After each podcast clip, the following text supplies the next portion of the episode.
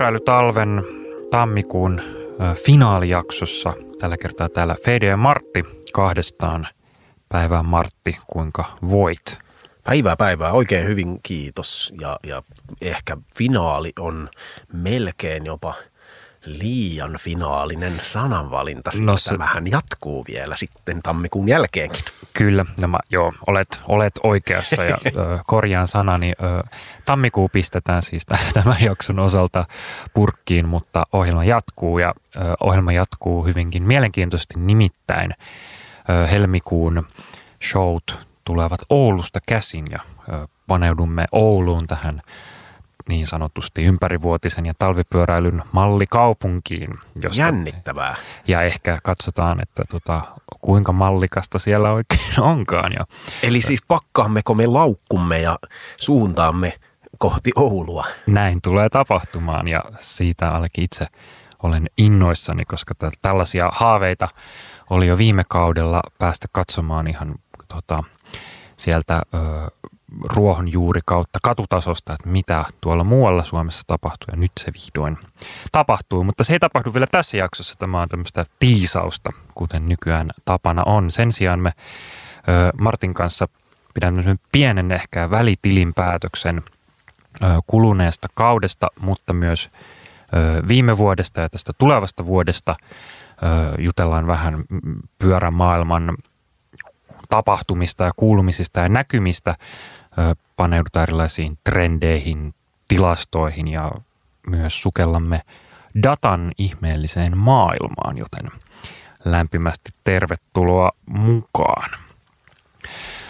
No summataan vähän, me ollaan sitä jonkun verran tässä jo tehty tässä pyöräilytalvi kakkoskaudella alkupuolella, mutta nyt kun vuosi on kuitenkin vasta alulla ja viime vuosi on ehkä jossain määrin vielä jyskyttelee takaraivossa, niin minkälaisia trendejä, oli ne hiljaisempia tai vähän kuuluvampia signaaleja oikein vuodelta 2022 Martti sulle tulee mieleen, ehkä pyöräilyn kannalta erityisesti, mutta toki saat mennä asian liepeillekin minun luvalla. Jees, lähdetään liikkeelle siitä, että tämän ohjelman nimihan on siis pyöräily talvisen kunniaksi, että pyöräliikenne ei mene niin sanotusti talviunille, vaan pyörät pyörivät läpi vuoden. Ja tätä samannimistä kampanjaa kuin tämän radio-ohjelman kautta podcastin nimi Pyöräilytalvi, niin olemme Pyöräliitto työnantajani niin pyörittäneet kahdeksan vuotta.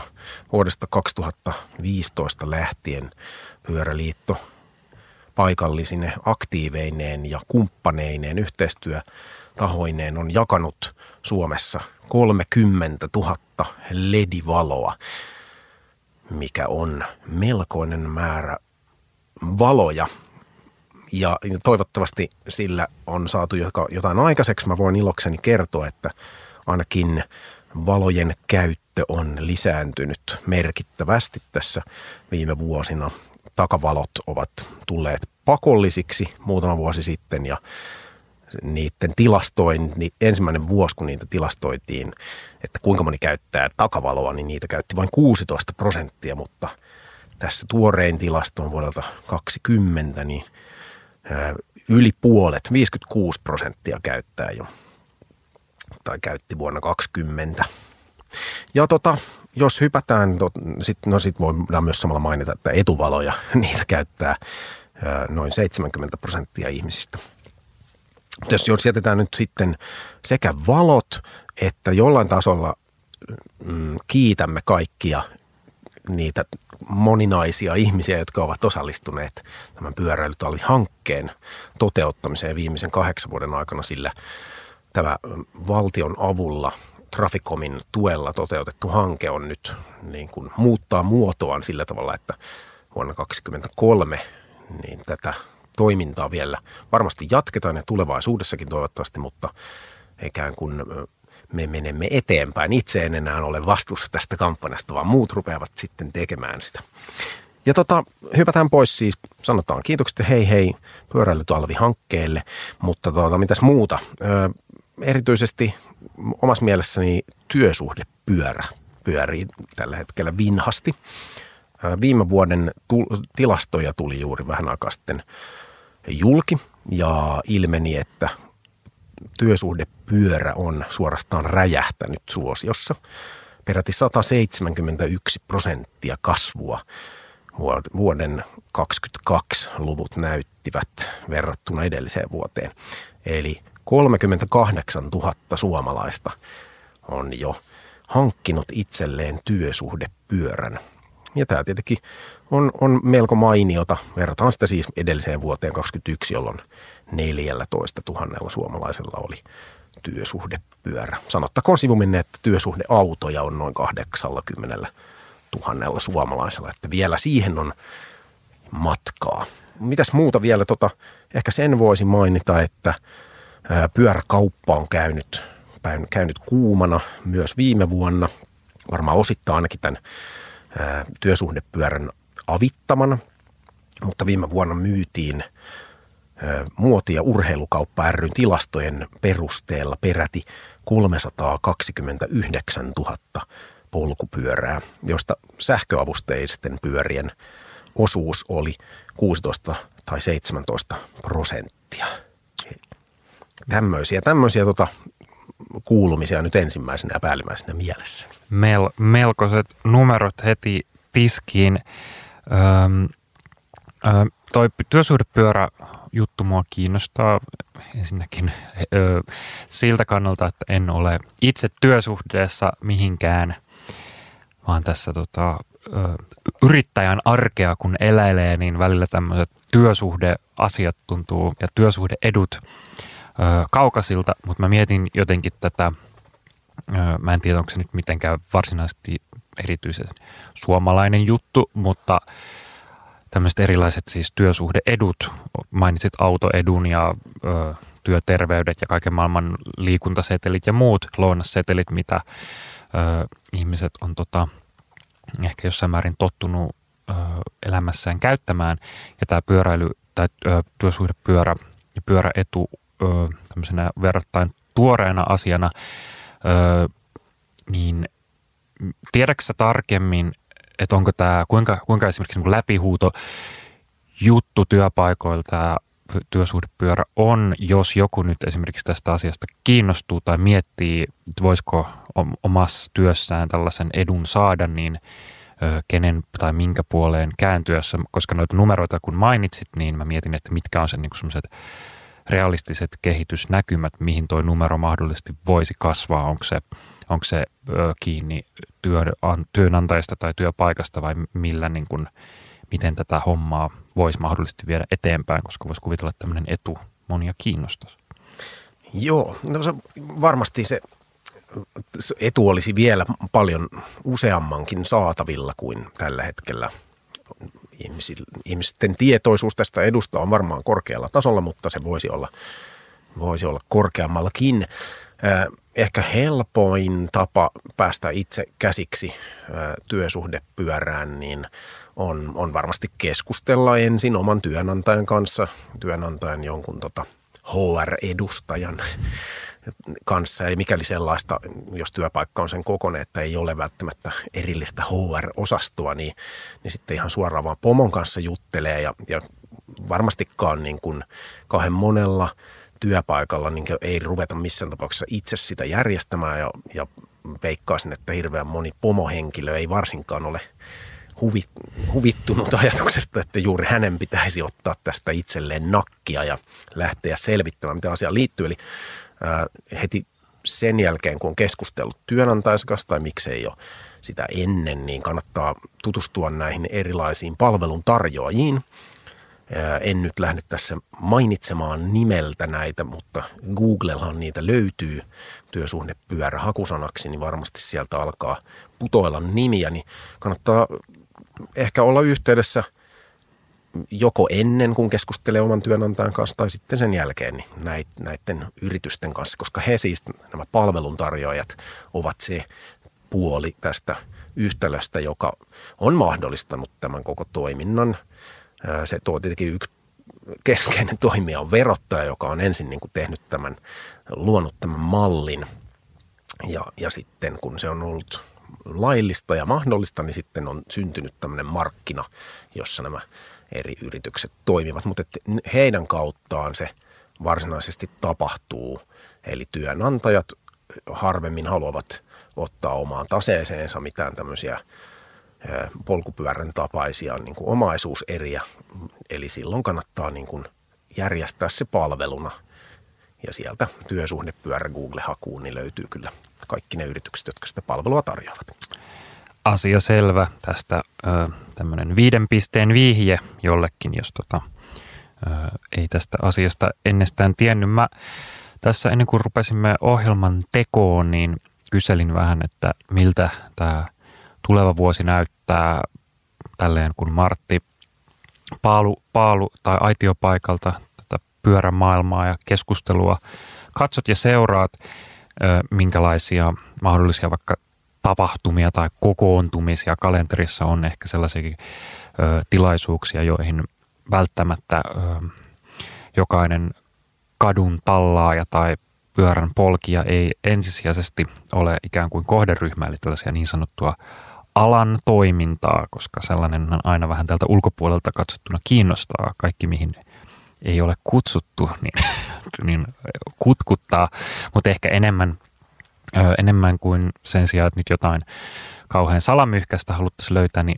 kiinnostaa vaan se, että minkälaiset, minkälaisista asioista puhutaan, minkälaisten asioiden ympäriltä oikein asiat tapahtuvat. Ja tota, mainitsit tällaisen Suomi kävelee ja polkee foorumin, joka tässä on ö, helmikuun puolivälissä. Ja tässä itsessään, kun tätä tälleen niin kuin vähän just ö, arkinäkökulmasta katsoo, niin on vähän silleen, että no, että et, jees, että mit, mitäs tässä.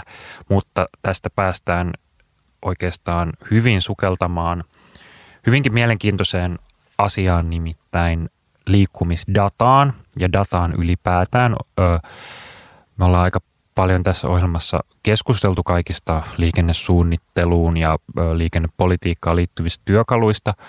Data nousee aina välillä esiin, mutta musta jotenkin tuntuu, että meillä on ihan hirveän syvälle missään vaiheessa menty siihen, mikä on monessa mielessä vähän hassua, jos miettii niin kuin jokaisen ö, tuottamaa dataa arjessaan ja siihen niin kuin liittyviä teknologioita, kulttuuria ja käytäntöjä. Itsekin vaikka tässä kun pidän rannekelloa kädessä, saan jatkuvasti erilaista dataa sydämen sykkeestä ja unitiedoista erilaisiin puhelimeen saapuviin viesteihin ja ilmoituksiin. Tavallaan tämmöinen niin välittömyys on jo monelle hirmu arkipäivästä. Ja senpä takia tuntuu välillä mielenkiintoiselta, että, että, että kun tämä on se niin kuin vallitseva ajan henki, niin sitten meillä on myös paljon tämmöistä vaikka datan keruuta, joka onkin ilmeisesti hyvinkin hidasta. Mitä Martti tästä Suomi kävelee ja polkee foorumin pääaiheesta nimeltä Datan rattaat pyörimään oikein meille kertoisit, mistä, mistä näissä datan rattaissa on oikein kysymys?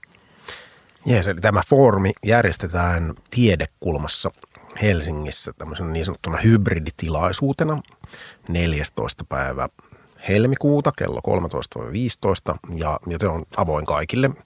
Sinne helpoiten pääsee osallistumaan verkon kautta kuudes päivä helmikuuta mennessä. Voi ilmoittautua, etsiä vaan hakusanoilla Suomi kävelee ja polkee, niin se löytyy.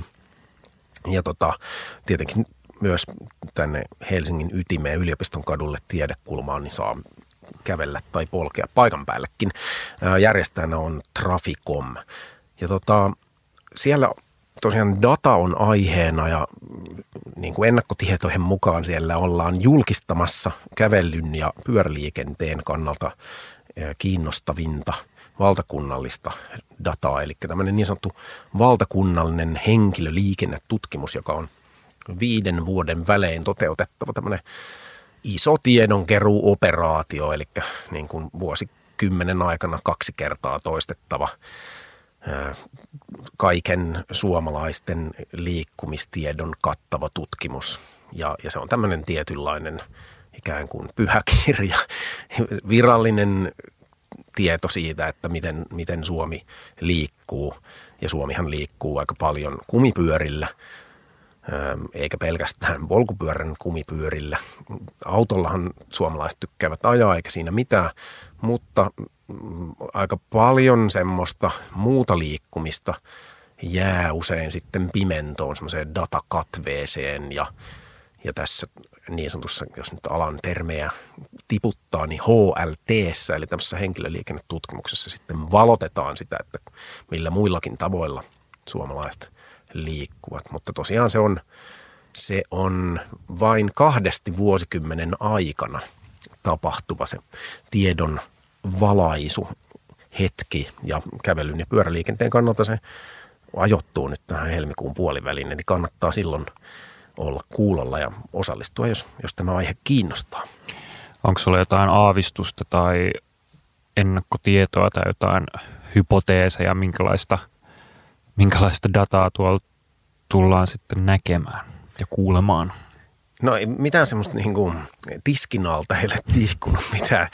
En tiedä tihkuuko tiskien alta muutenkaan, mutta ei ole tippunut mistään faksista mitään tietoa minulle. Niin tota, mutta et ehkä silleen, tämä on nyt muistaakseni kolmas kerta tässä urani aikana, kun tämä julkistus osuu käsille ja, ja niin kuin harmillista on se, että joka kerta tähän asti niin siellä ikään kuin kävelyn ja pyöräilyn osuus on tippunut niin kuin siitä, mitä se oli edellisellä kerralla viisi vuotta aikaisemmin, niin periaatteessa vähän tämmöisenä niin kuin pessimisti ei pety henkisenä niin kuin odotan, että, mm, että se varmaan saattaa tippua taas.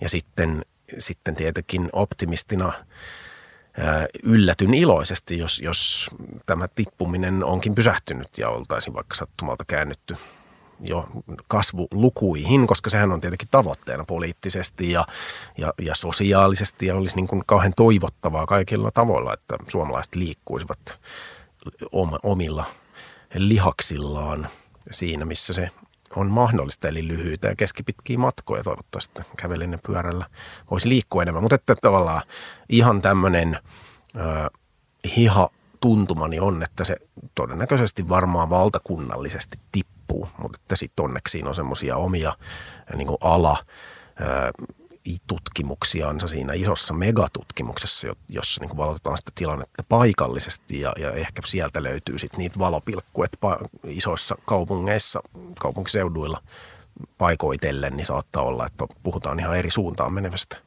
kehityksestä. Tämä on mielenkiintoista e, ensin, kun mainitsit noin niin kuin valonpilkahdukset ja esimerkiksi positiiviset uutiset vaikka just työsuhdepyöristä, pyöräkaupasta ja näin edelleen. Ja sitten toisaalta tämän niin kuin, katsauksen ehkä tässä niin kuin isossa kuvassa ja vaikka myönnän, tunnustan, en ole missään nimessä mikään tilastotieteilijä, enkä aina mikään kaikista kovin matikka pää, mutta toki niin kuin ymmärrän, että, että nämä asiat ei nyt välttämättä niin poissulje toisiaan ja tota, tai ole, ole välttämättä niin ristiriidassa keskenään, koska on vähän, no, omenoita ja päärynöitä ei voi suoraan verrata keskenään, mutta mua jotenkin hirmu paljon myös kiinnostaa tämä viiden vuoden sykli, joka jos me mietitään, mitä me ollaan puhuttu paljon täälläkin liikennesuunnittelijoiden, liikenneinsinöörien kanssa siitä, miten hitaalta välillä kaupunkien muuttuminen ja kehittyminen tuntuu.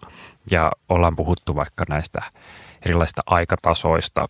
Ja, ja jälleen päästään siihen, niin kuin, että siinä yksilötason älykellomaailmassa ja vaikka nyt, vaikka nyt ei, ja ihan mu, muussakin maailmassa se ö, aikasykli tuntuu niin, ö, että, että se, se menee niin kiireellä eteenpäin, niin sitten jotenkin tuntuu että miten todellakin voi olla, että jossain asiassa menee vuosikausia. Ja varmastikaan ö, tämä tutkimus, joka nyt julkistetaan tässä lähi, lähiviikkojen aikana, niin ei ole ainutta dataa, jota käytössä olisi. Minkä verran sitten kaupungit esimerkiksi itse tuottaa tämmöistä liikkumisdataa ja muuta, jota käytetään sitten erilaisen päätöksenteon ja suunnittelun apuna ja millaisia keinoja vaikka, jos nyt ajatellaan vaikka Helsinkiä, mitä sä tiedät Martti, että miten näistä liikkumistilastoista oikein, mistä sitä ammennetaan?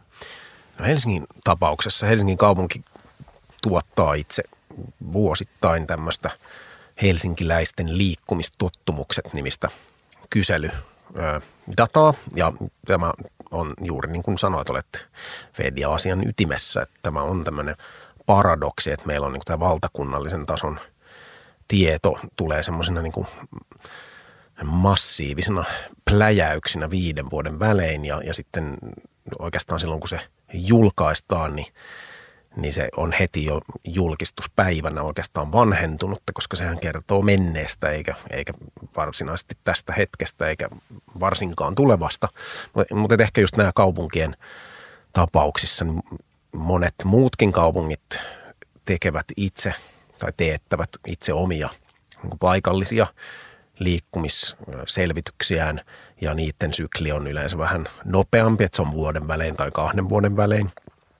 Ja ehkä sitten siitä sitten oikeasti niin kuin paikallisella tasolla ilmentyy sitten se paremmin niin kuin ainakin vuoden välein, että, että missä mennään. Ja, ja sitä kautta piirtyy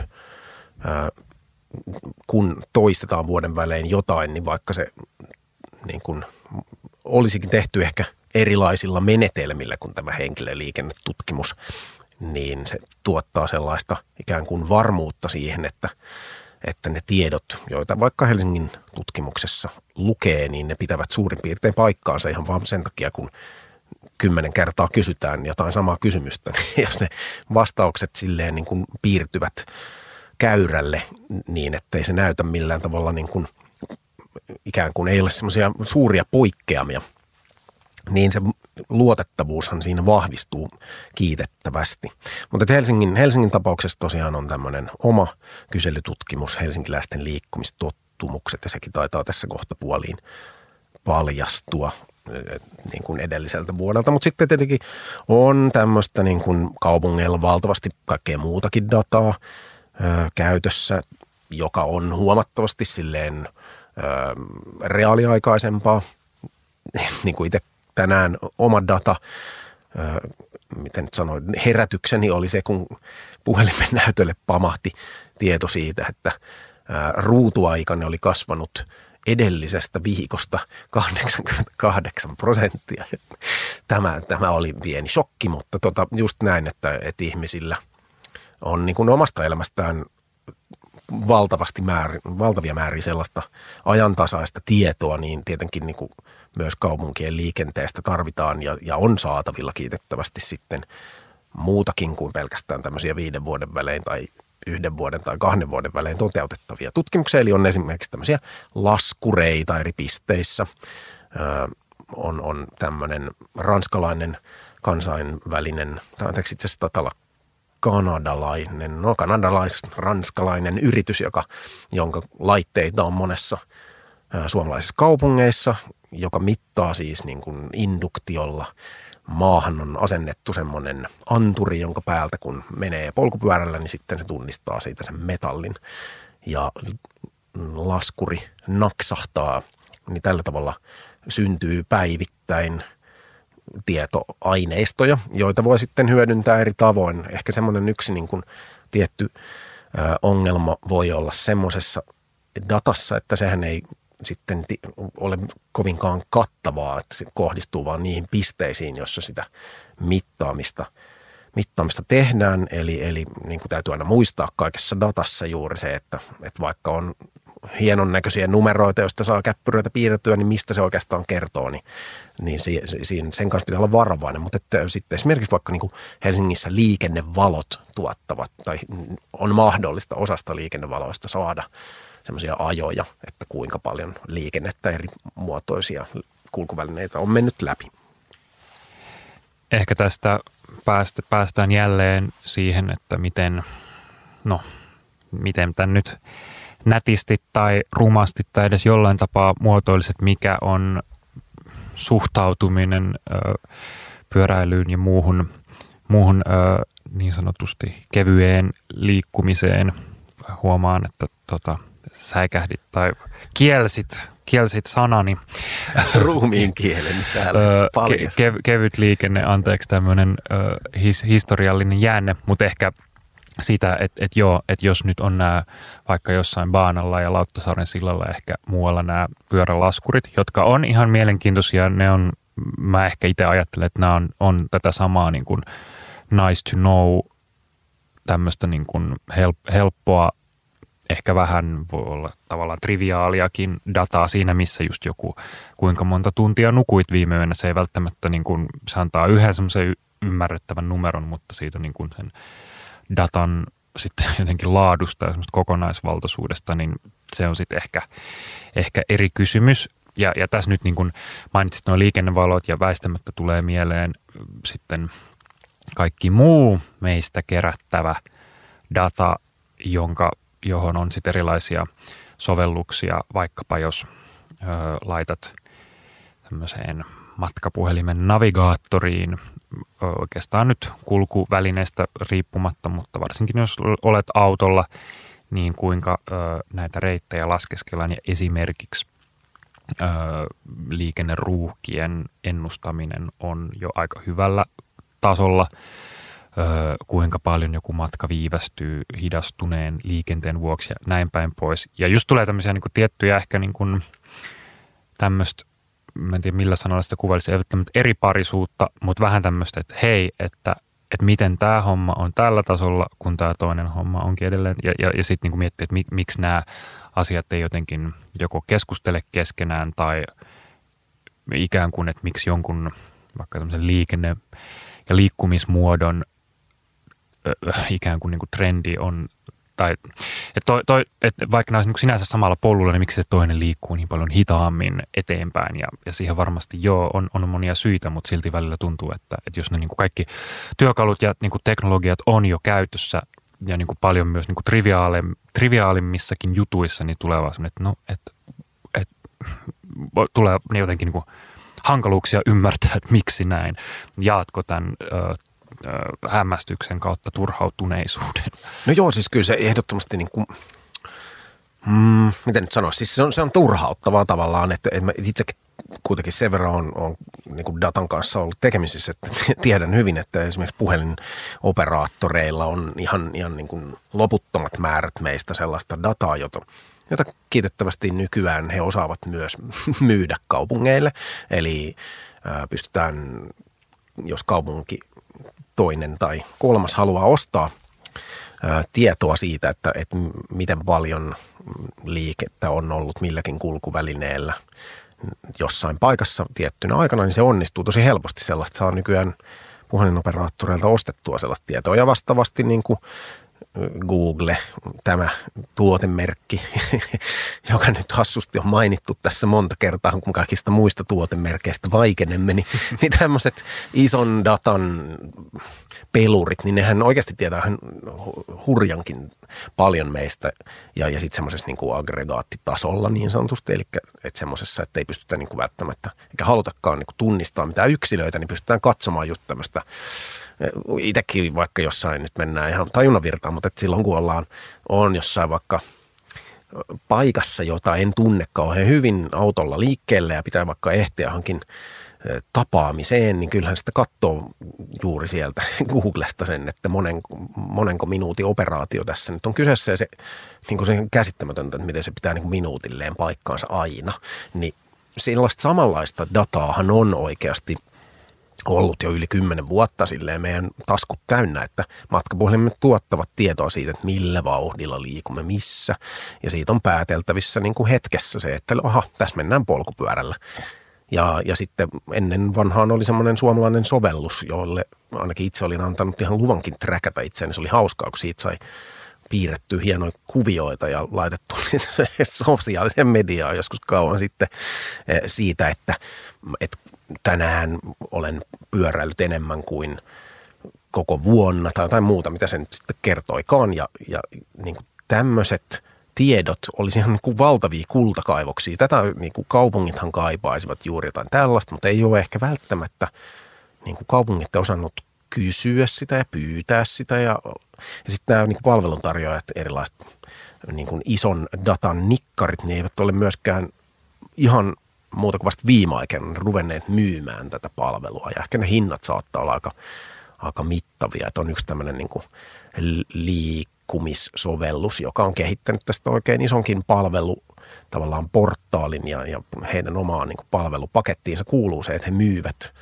niin kuin ihmisten omia pyörä retkimittauksiaan sitten kaupungeille, niin ne, ne hinnat varmaankin pyörivät jollain semmoisella niin kuin nollalla, että, että, että se on liian kallista kaupungeille semmoiseen päivittäiseen käyttöön. Että, että kun lähdimme liikkeelle tässä pohdiskelussa siitä, että, että mitä ajattelen ja sanoin, että tämä on minusta vähän turhauttava, niin juuri se on turhauttavaa, että, että, että kaupungeilla ei ole niin kuin niin paljon sitä isoa dataa käytettävissään kuin olisi mahdollista, kun sitä kuitenkin koko ajan tuotetaan ja sitten se hinta on asettunut vielä toistaiseksi sellaiseksi, että, että kaupungit sitten ehkä helposti sanoo näille niin kuin myyntityötä tekeville kauppiaille, että no kiitos, mutta ei me nyt tällä kertaa osta sitä. Mä haluaisin itse, että sitä dataa saisi halvalla loputtomasti ja että kaikki vois käyttää sitä ja se olisi helppoa ja sitä saisi niin kuin, että siitä olisi niin kuin ylitarjontaa suoraan sanottu, koska datastahan oikeasti on ylitarjontaa.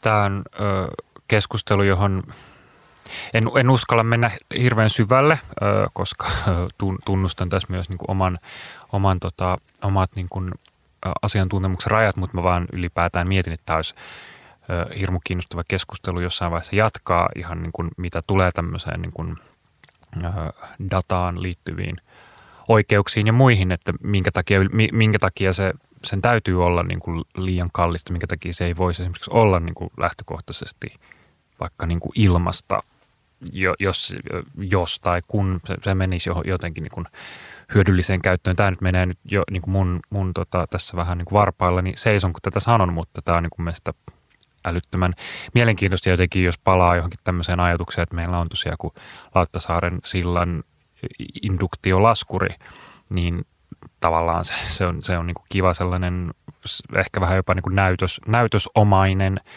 niin kuin asia, jota katsella ja kiva, kun se numero siinä niin kuin liikkuu, mutta sinänsä, että et, sinänsä mä en näe mitään estettä, että miksei se voisi olla ihan joku, joku vaan – GPS-sijainti, josta katsot, että katsottaisiin aina, kun niin kuin tässä tapahtuu jonkunlaista niin kuin tietyn, ö, ö, tietyllä nopeudella vaikka tapahtuu liikkumista, niin oletettavasti se on polkupyörä ja sinänsä näitä niin kuin mittauspisteitä voisi olla niin kuin loputon määrä tai niin kuin erillisiä pisteitä ei välttämättä tarvitsisi ollakaan, koska se data olisi varmaan jossain muussa muodossa, mutta nyt, nyt meinaan ajautua tämmöiseen juoksuhiekkaan, mutta tota, ylipäätään vaan tässä ehkä nyt turhautuvani itsekin. Mutta tosiaan se olisi niin kuin, niin kuin minun työssäni siitä olisi mielettömästi hyötyä, että olisi paljon sellaista dataa, jota tällä hetkellä joutuu odottaa sille aina niin vuoden vaihteeseen.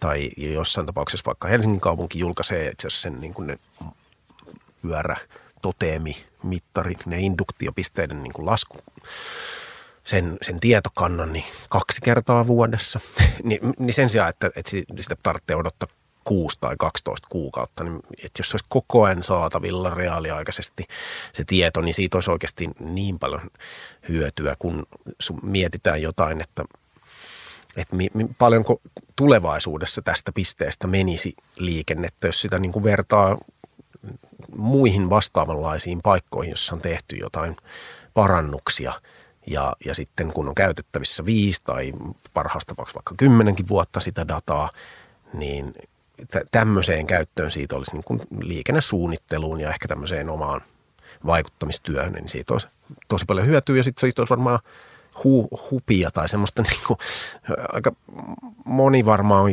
omassa elämässään on niin kuin pyöritellyt erilaisia numeroita ihan huvikseen, niin se, se olisi hauskaa pyöritellä tämmöisiä datasetteja. Mutta mut ehkä vielä, jos, jos sopii, niin heittäisin sen, että, että nyt me ollaan puhuttu tässä niin kuin ummet ja lammet tästä semmoisesta niin kuin isosta datasta. Ja, ja hyvä niin, koska sitä dataahan on koko ajan enemmän enemmän käytettävissä. Ja ehkä se jonain päivänä vielä on niin helpommin käytettävissä. Mutta jotta ei unohtuisi, niin sitten on myös tietenkin sen semmoisen niin ison datan rinnalla sellainen vanhanaikainen pieni data, semmoinen vaatimaton, jos, jos iso data on semmoista pöhinädataa, niin sitten on semmoista pöhisemätöntä, hiljaisempaa, maltillisempaa dataa, small data. Eli mitä tarkoitan tällä, niin ihan vaikka sitä, että, että kaupungeilla on niin kuin yli sata vuotta ollut sellaisia käytäntöjä, että selvitetään jonkun paikan niin kuin liikenteen määriä sillä tavalla, että joku menee kadunkulmaan lyijykynä kädessä ja merkitsee ruutupaperille yksinkertaisesti kaikki eri kulkumuodolla kulkevat. Ja sitten kun sitä toistetaan riittävän monta kertaa, niin muodostuu aika tarkka kuva siitä, että, että minkälaista liikettä tapahtuu. Niin tämmöistä toivoisin enemmän ehkä hyödynnettävän, koska siis erityisesti – kun tässä ohjelmassa nyt ennenkin on ammennettu tuolta ulkomailta kaiken näköisiä oppeja, niin keskeinen viesti Kööpenhaminan kaupungilta on ollut se, että, että kaikki kunnia isolle datalle, mutta pal, niin kuin Kööpenhaminan kaupunki suosii nimenomaan sitä semmoista pientä dataa. Heillä tehdään todella paljon tämmöisiä lyijäri, ruutu, vihko, laskelmia, semmoisista paikoista, mihin ei koskaan laiteta mitään induktioita ja muita – ja mistä ei toistaiseksi ainakaan ole saatavilla sitten tämmöistä niin kuin matkapuhelindataa. Tässä ö, yritän, teen parhaani ö, kerätäkseni nyt monia langanpätkiä ö, sieltä sun täältä tota, aikaisemmista jaksoista ja viime vuosien tapahtumista ja ö, vähän muualtakin, koska musta tuntuu, että joku, jo, jonkun sellaisen hähmäsen, hähmäiset ääriviivat – jotenkin nyt päässäni pystyn näkemään, jos nyt lähdetään vaikka tämän ison datan ja korona, karanteenien ja muiden niin kuin muuttuvien arkikokemusten kautta siihen, mitä meidänkin jaksoissa ollaan paljon peräänkuulutettu tätä tiettyä niin kuin vähän kahtia jakautunutta todellisuutta vaikkapa nyt kaupungin liikenteessä. Että on, on tämä niin kuin joku kattotaso ja ehkä ne jotkut isot numerot ja periaatteet ja muut. Ja sitten on tämä niin kuin jonkun henkilön vaikkapa oma arkitodellisuus siellä vaikka kotikulmillaan.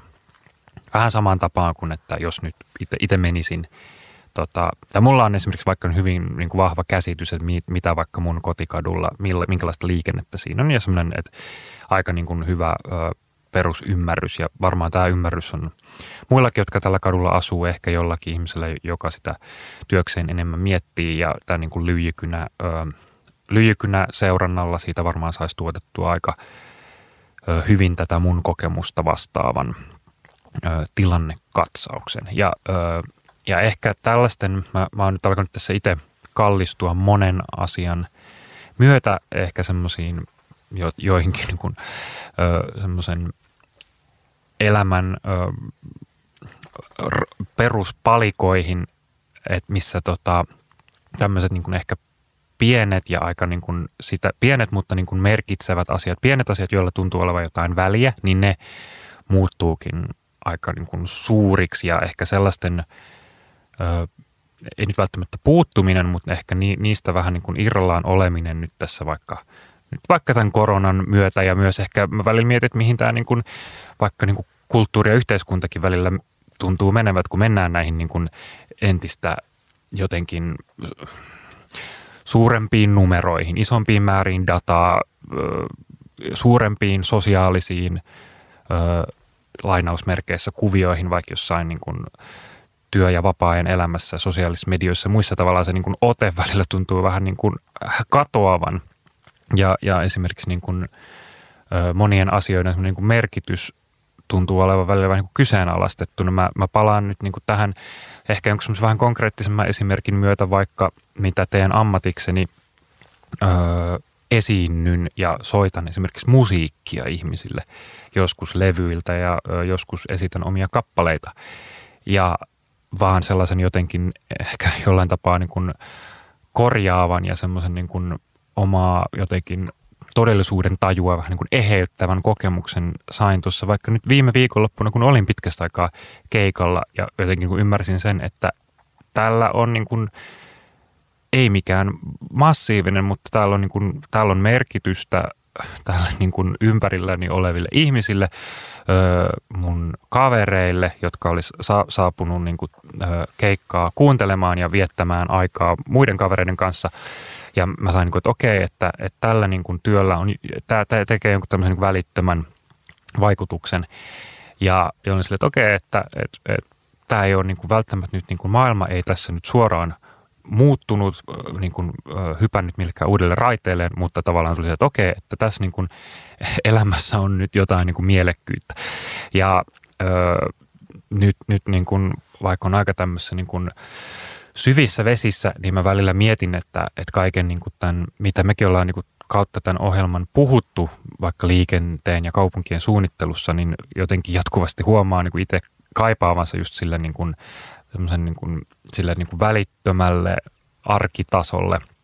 Ja ö, jotenkin ehkä si, siinä mielessä niin kuin itsekin tuota, niin kuin pientä dataa ka- kaipaisin tähän maailmaan. Ja ehkä, ehkä jotenkin vaan sellaista, mä, mä, mun jotenkin niin kuin suuri toive, tämä nyt on täysin ihan omasta niin kuin hatusta ja hihasta heitettyä, mutta toivoisin, niin kuin, että 2023 toisi semmoisen pienen niin kuin ehkä korjausliikkeen sellaiseen suuntaan, missä kaikesta niin kuin näistä elämän murheista ja ö, otsikoista, jotka meinaa välillä viedä yöunet, niin tavallaan esimerkiksi vaikka sosiaalisen elämän ja tämmöisen niin kuin tietyn ihmiselämän niin kuin realiteettien kanssa niin kuin, löydettäisiin semmoiseen malliin ja tilaan tai sitä kohti, jossa niin kuin – semmoinen jotenkin ö, kollektiivinen ö, hyvinvointi ja mielenterveys jotenkin pikkuhiljaa taas niin kuin palaisi sieltä e, maisemista, jotka on mielestäni ollut niin kuin tässä pari viime vuotta aika niin kuin selkä seinää vastaan, ainakin itselle. Tämä, tämä, tässä nyt niin kuin mentiin aika kauas, mutta jotenkin mä en tiedä, miten tämän niin kuin kaiken nivoisi, mutta johonkin semmoiseen niin kuin – hyvin suuntaan antavaan megatrendiin. Mä toivoisin jotenkin, että nämä kaikki saataisiin nyt niin kuin, olemme menossa jo, jossain määrin ainakin niin kuin myös positiiviseen suuntaan samalla, kun tuntuu, että monet asiat on edelleen tosi niin kuin kyseenalaistettuja ja tuntuu, että, no, että ol, ol, oliko tässä nyt elämän parhaat vuodet jo takana päin ja tästä nyt vaan kohti uutta kuoppaa, mutta jotenkin haluaisin ajatella, että ehkä se ei nyt ihan niin ole. Olen puhunut. Hei, kiitos Fedia tästä mainiosta, mainiosta välipuheenvuorosta. Tuota, tämä on tosi jotenkin ehkä, ää, tuli tuosta mieleen tuosta sanomastasi tämä Edward, William Edwards Demingin tota, ää, kuuluisa lausahdus In God we trust, all others must bring data. Ja jotenkin sille me, meidän maailma on jotenkin mennyt tämmöiseen, että, että kaiken, kaiken on oltava jotenkin, perustuttava jotenkin isoon dataan. Jotenkin, eikö se ole aika jännää ja outoa ja hassua ja ehkä tätä pitäisi ehkä vähän kyseenalaistaa tässä, niin kuin, että miksi vain datalla olisi merkitystä. Itse sain tämmöisen ehkä tämmöisen niin kuin arkisen hyvän olon kokemuksen, johon ei liittynyt dataa laisinkaan, enkä tiedä miten se liittyy tähän, mutta sekin tuli mieleeni tuosta, mitä sanoit. Kävin nimittäin ää, lastemme kanssa uimassa ensimmäistä kertaa pitkään aikaan tota, Vuosaaren uimahallissa ja, ja se kokemuksena oli jotenkin sellainen mahtavan autenttinen, niin kuin juuri sellainen, että – siinä unohtui kaikki muu ja oltiin juuri siinä hetkessä läsnä. Se on, sitä, sitä suosittelen lämpimästi ainakin itselleni lisää, mutta miksei muillekin. Mutta tota, se, se tuo vielä kolmannen pointin tässä hajatelman mieleeni. Me, me puhuttiin tuossa ennen lähetyksen ja tämän nauhoituksen aloittamista. Me puhuttiin siitä, että, että ihan niin kuin – ilman mitään varsinaista tarvetta edes mennä katselemaan jotain dataa ja ilman, että kaiken tarvitsisi perustua johonkin numeroihin ja kaikkea tarvitsisi aina todistaa numeroilla ja graafeilla ja tilastoilla, niin ihan aistihavaintoihin perustuen, niin kyllähän esimerkiksi tämän ohjelman nimi, joka on pyöräilytalvi, niin sama, tässä hengessä on havaittu viime vuosina Helsingissä – todennäköisesti muissakin kaupungeissa Suomessa tämmöinen ilmiö, että pyöräily liikennemuotona on ehkä muuttunut semmoiseksi niin kuin ympärivuotiseksi.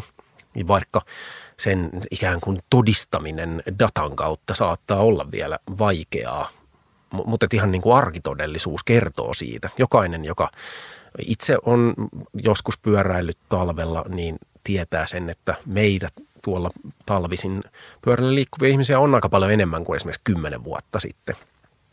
Ja kiitos siitä tietenkin kuuluu esimerkiksi kaupungeille, jotka ylläpitävät tätä mainiota liikenneverkkoa, johon, johon pyörätiet sitten osittain kuuluvat, osittain ei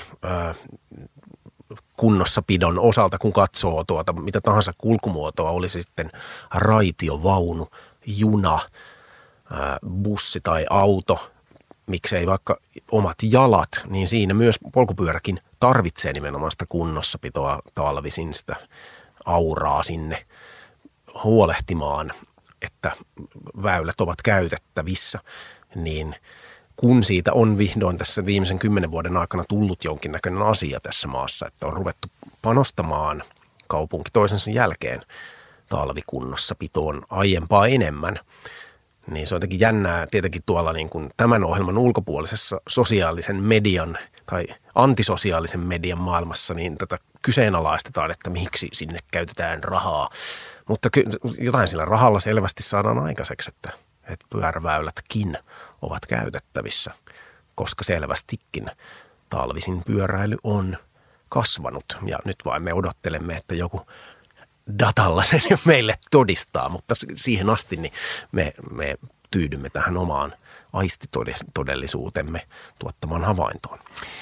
Joo, toi oli ehkä se, mitä mäkin ajoin takaa, että samaan aikaan tuntuu, että data on monesti ehkä, en sanoisi paras, vaan ehkä vähiten huono tai silti niin kuin vähiten huonosti toimiva keino ö, perustella, perustella jotain asioita, mutta se silti jättää monesti ö, toivomisen varaa tai se ei niin kuin tyydytä kaikkia tarpeitamme ja ö, datan ohella kaikki niin kuin muut numerot ja muut. Ja tämä nyt on ehkä joku tämmöinen, olen ehkä saavuttamassa jonkun tietoisuuden tason, joka riivaa jatkuvasti, mutta vaikka mistä me viime, viime viikolla – Anni Sinnemäenkin kanssa juteltiin tästä jotenkin, että mihin nyt vaikka joku sosiaalisen median tulevaisuus on menossa, niin ehkä, ehkä tässä nyt vaan niin kuin, kautta altaa jotenkin itse niin kuin alkaa havahtua siihen, että nämä tietyt, tietyt jotenkin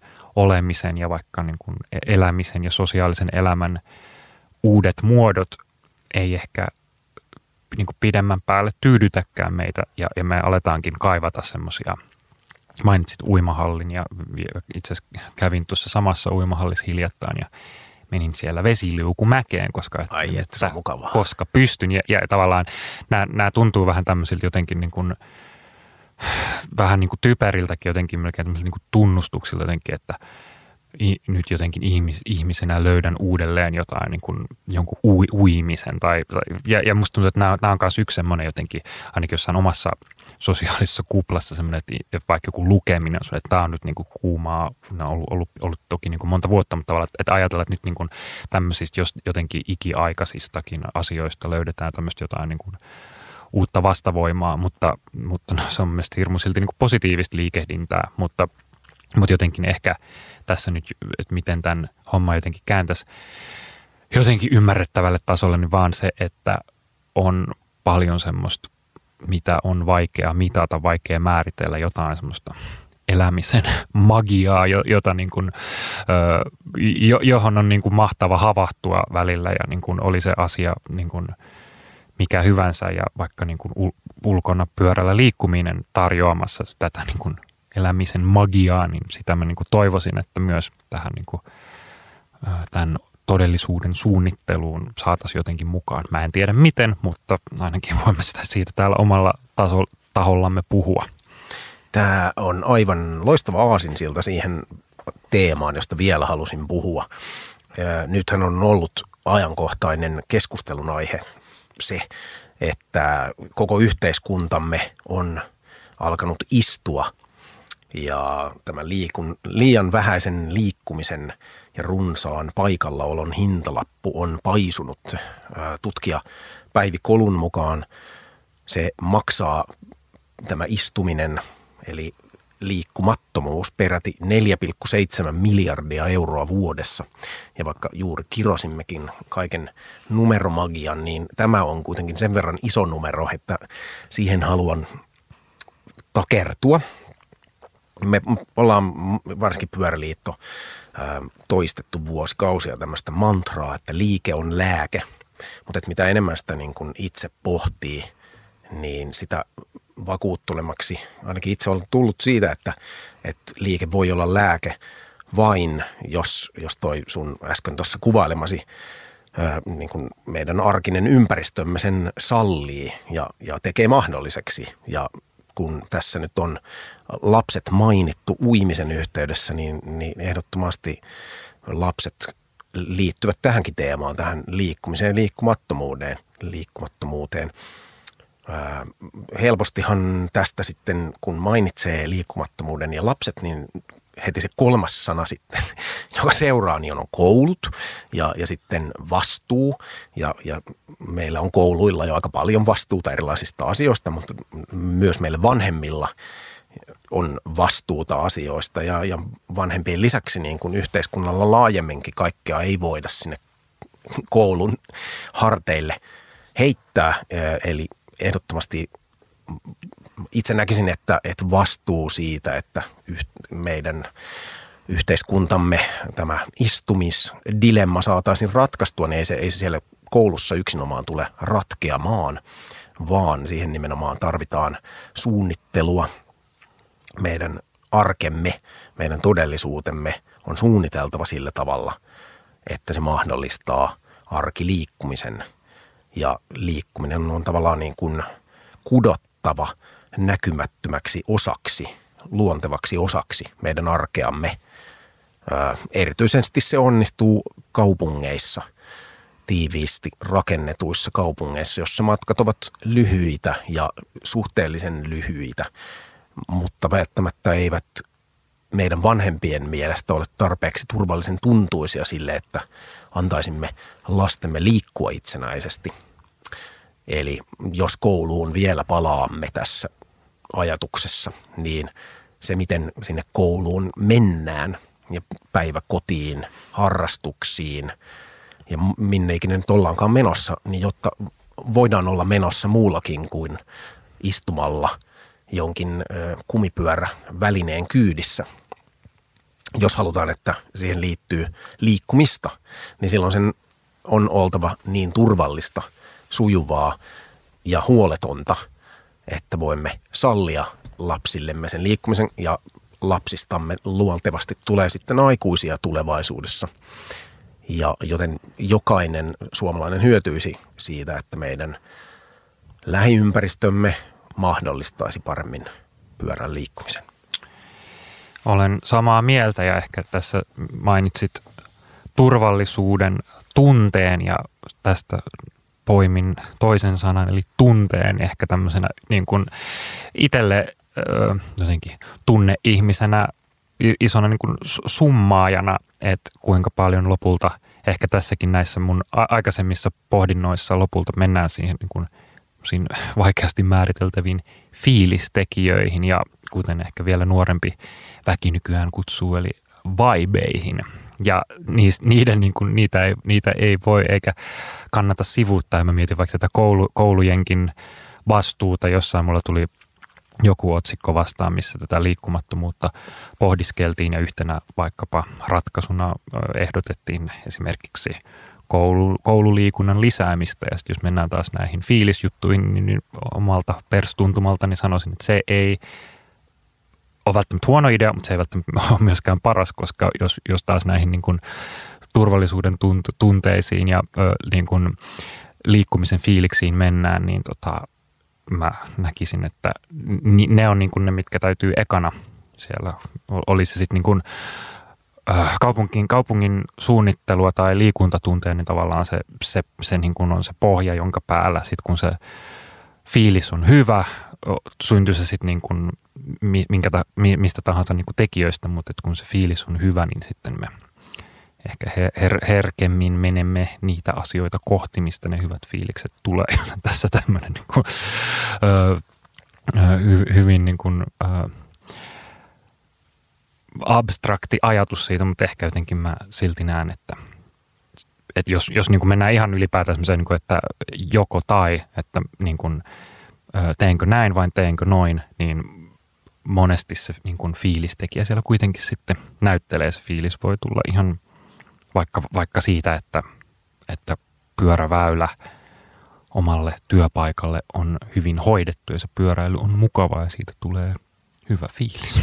Kyllä, ju, ju, juuri näin. Ja siis ainakin jos niin kuin itse palaan hetkeksi mentaalimatkalle omaan kouluuni, niin no siitä nyt on jo melkoinen tovi kyllä kulunut, mutta silloin kauan sitten kun kävin koulua, niin, niin sanotaanko nyt näin, että ehkä liikunnan tunti ei varmaan olisi ollut se niin kuin, ehkä minua niin kuin liikkumaan saanut asia – että et enemmänkin jotenkin, en, en halua myöskään niin kuin dumata ja sulkea sitä pois ja varmaan nykyajan koulussa tiedän sen niin kuin omakohtaisesti lasten kautta, että se on aika erilaista kuin se oli silloin omassa koulumaailmassa, niin nykyään harrastetaan kaiken maailman ei-kilpailullista kivaa jotain rantatennistä liikuntatunnilla, mikä on tosi hyvä juttu. Mutta nimenomaan just tämä kolikon toinen puoli on se, että, että miten sinne koulun mennään, niin se jollain tavalla pitää pystyä ratkaisemaan asia niin, että nimenomaan tuo turvallisuuden tunne, joka on aika iso este monille ihmisille, jotka eivät liiku polkupyörällä, niin saadaan liikenne tuntumaan myös pyörän selässä siltä, kun se voi parhaimmillaan tuntua esimerkiksi vaikkapa Hollannissa – se ei oikeasti ole mikään maailman niin kuin suurin niin sanottu Amerikan temppu. Se on vain Hollannin temppu. Ja tässä voidaan muistuttaa, että kun Hollannista paljon on puhuttu tässä ohjelmassa ja monet tietenkin muistuttavat, että Suomi ei ole Hollanti eikä Suomesta ole tulossa sellaista. Me olemme siitä samaa mieltä. Mutta joka tapauksessa siellä oikeassa Hollannissa, eli Alankomaissa, niin jopa puolet kaikesta – pyöräinfrastruktuurista on rakennettu viimeisen 25 vuoden aikana. Eli Hollannin temppu kyllä onnistuu missä tahansa maassa se, että rakennetaan lisää sitä pyöräinfraa. Pidetään tämä temppu mielessä. Me jatketaan ensi viikolla Oulusta ja katsotaan minkälaisia temppuja Oulussa on oikein tehty ja miten näitä fiilisasioita ja data-asioita ja kaikkea muuta Oulusta käsin näemme, millaisilla fiiliksillä Martti Oulun talveen lähdet kanssani? No kyllä, kyllä oikeastaan niin kuin odotan jo innolla. Me, me menemme sinne hitaasti maata pitkin kolistelemme yöjunalla, niin no, siitä on pitkä aika, kun viimeksi mennyt yöjunalla, niin odottelen innolla ja siellä meitä on sitten varmaan vastassa Oulun kaupungin henkilöt juna-asemalla, niin mukava juttu. Kyllä, tätä kohti ja siitä rakkaat kuulijat ensi viikolla lisää. Kiitos Pyöräliiton erityisasiantuntija Martti Tulenheimo tämänkertaisesta filosofiajaksosta. Kiitos kuomani. Ja ensi viikolla jatkamme. Kiitoksia. Ohjelman tarjoavat Pyöräliitto sekä Helsingin ja Oulun kaupungit.